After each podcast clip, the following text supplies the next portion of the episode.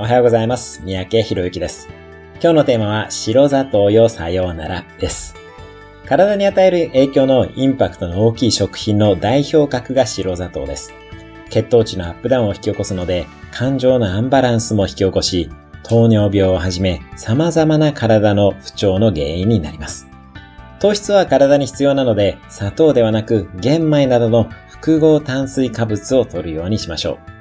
質の高い炭水化物を摂ると血糖値が安定するので白砂糖などを欲しなくなります。甘いものが食べたくなったら、まずは玄米おにぎりなどを食べましょう。冷凍して常備しておくと便利です。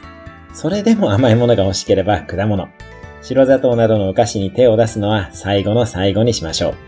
今日のおすすめアクションは、今日一日白砂糖の摂取をやめるです。